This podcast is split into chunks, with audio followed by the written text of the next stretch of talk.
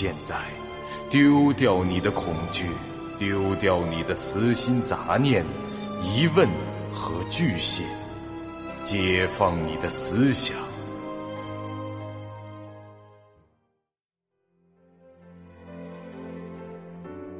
您现在收听到的是由喜马拉雅 FM 出品、巨五八瓦塔播讲的长篇恐怖网络游戏有声小说《惊悚乐园》，作者三天两觉。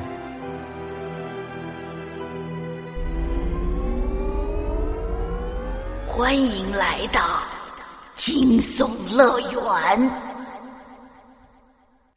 第十八集。王探之这时也将自己清理干净了，他站起来道：“前两种可能性，过一段时间就能验证了吧？若是按照爵哥说的，那么无论是哪一种，只要剧本进行下去，这黑暗还是会再次降临的。”嗯，有道理。龙傲明站了起来，他的体能值已恢复了些许。那我们最好在这次遇到怪物或者黑暗来临之前，把孤独和寂寞的装备问题先解决掉。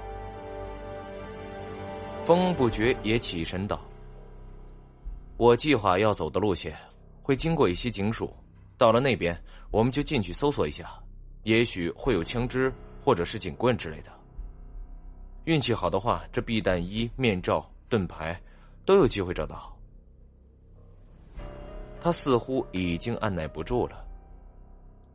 唉，我很久以前啊就想试试这手握散弹枪射击是什么感觉了。龙傲明闻言只觉得心里发毛，这风不觉的语气听上去像是个缺乏行凶条件的变态杀人狂。众人商量了几分钟，便再次动身，向着风不觉所说的警局行去。虽说这周遭黑暗压抑的气氛依然，也不知那些目力难及的阴影中还藏着多少怪物，但对于这风不绝所描述的那个警局，五个人还是心怀有些期许的。要知道，在这游戏初期，射击类武器可是个新鲜玩意儿。要是这能找到枪，而且是威力比较大的散弹枪之类的，或者冲锋枪。哪怕是在这剧本中途死掉，这也值了。沿着街大约步行了十五六分钟，这五人来到了警署的门口。这建筑物占地大约是五百平方米，正门对着大街，从侧门绕进去则是停车场。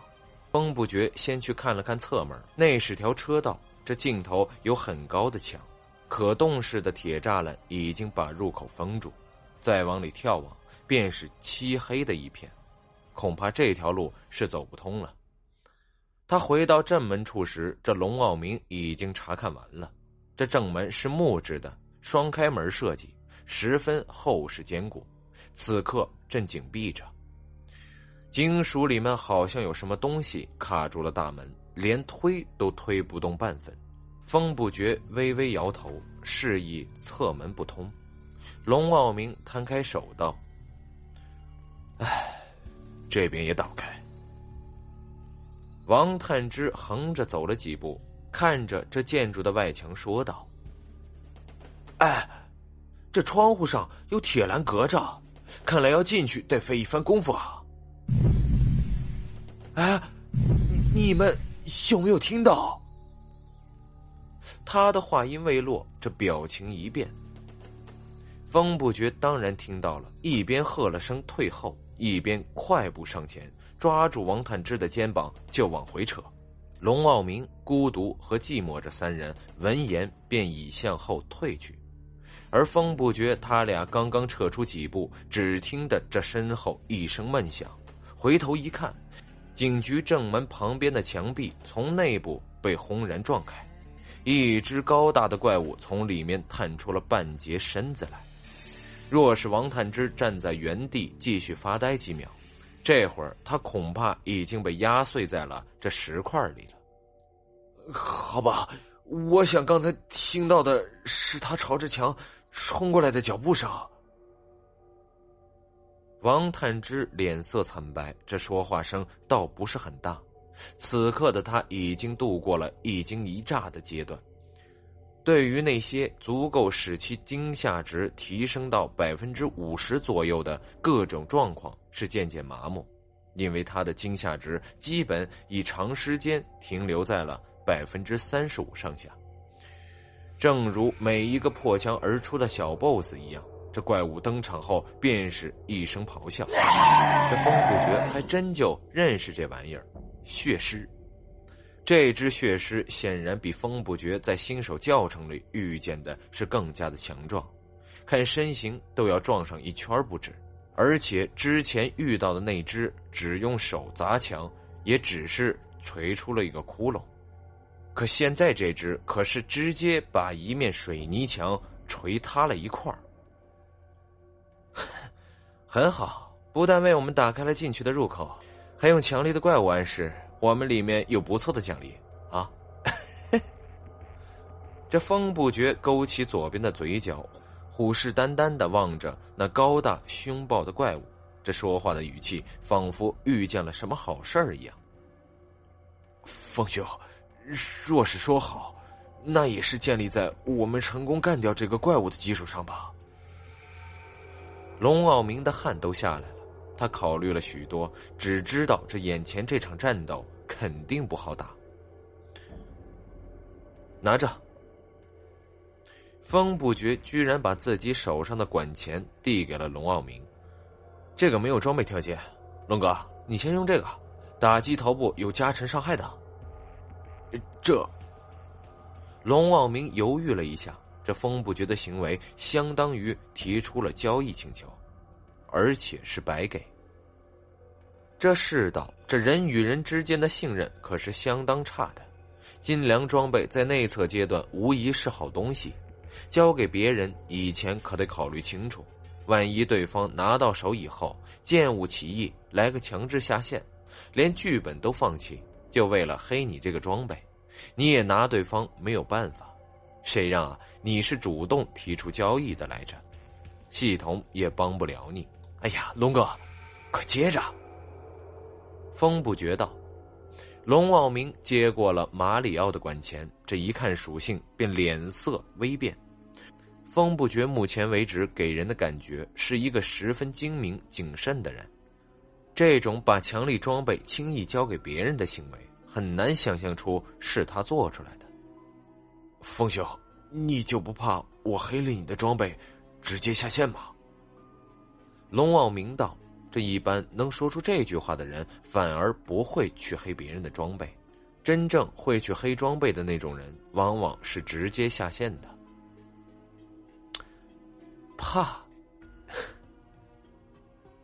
风不觉苦笑道：“这心里暗道，我能怕就好了。”此时，那只血尸已把下半截的墙壁也扒开，来到了街上，完全从警局里出来以后。这血尸看上去更是异常的凶猛，两米多高的身高，肌肉发达，这浑身覆盖着一层半凝固状的血，那张没有皮肤的血脸比纯粹的骷髅更加的恐怖。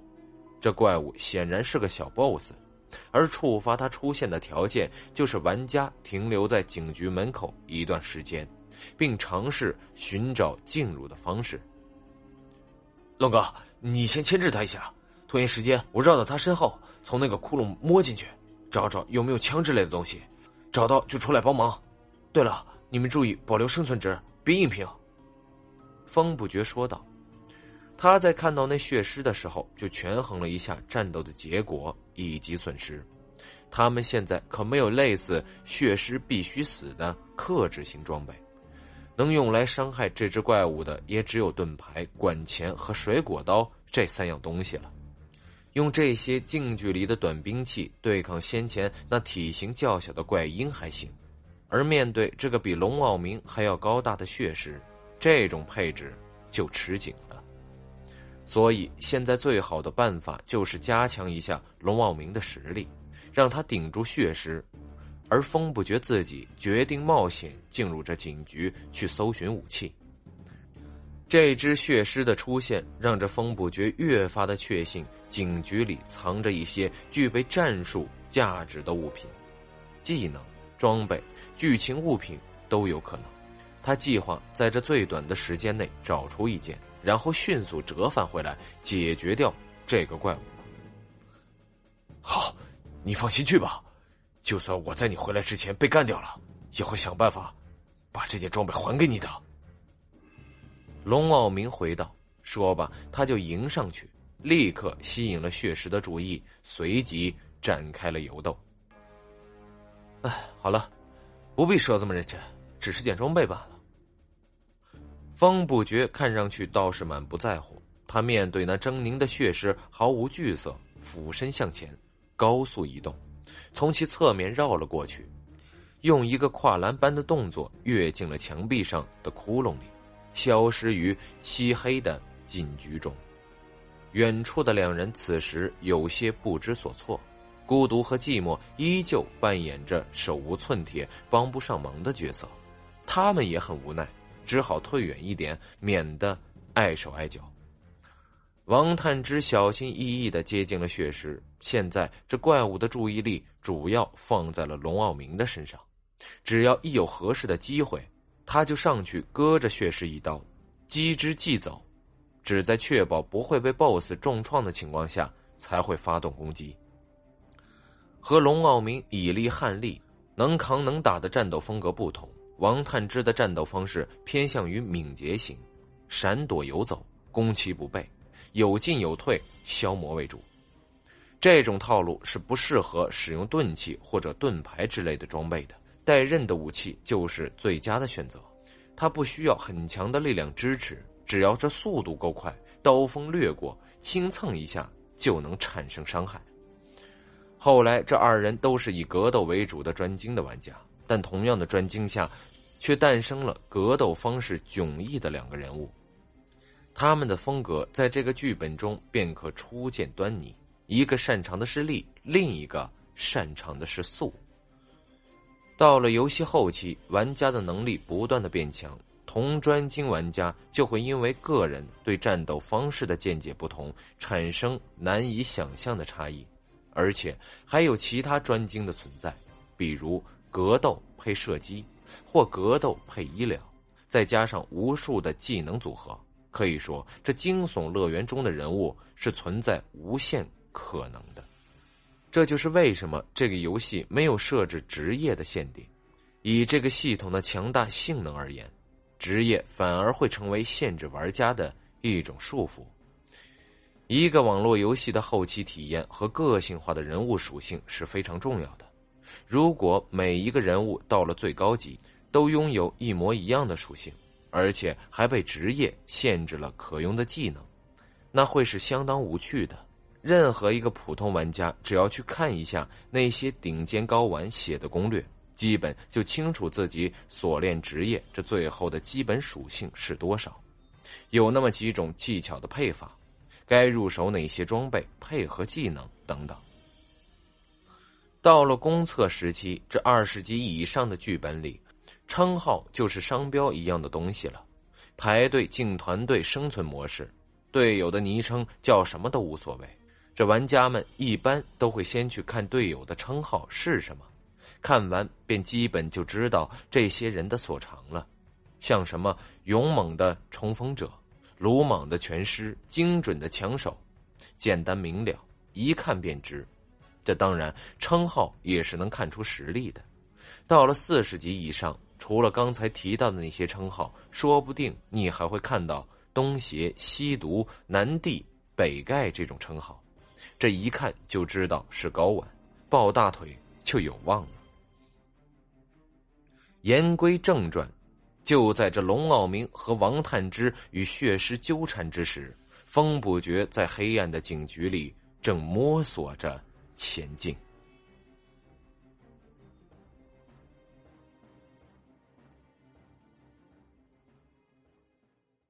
本集播讲完毕，感谢您收听由喜马拉雅 FM 出品的长篇恐怖悬疑惊悚玄幻。感谢您的收听，去运用商店下载 Patreon 运用城市，在首页搜索海量有声书。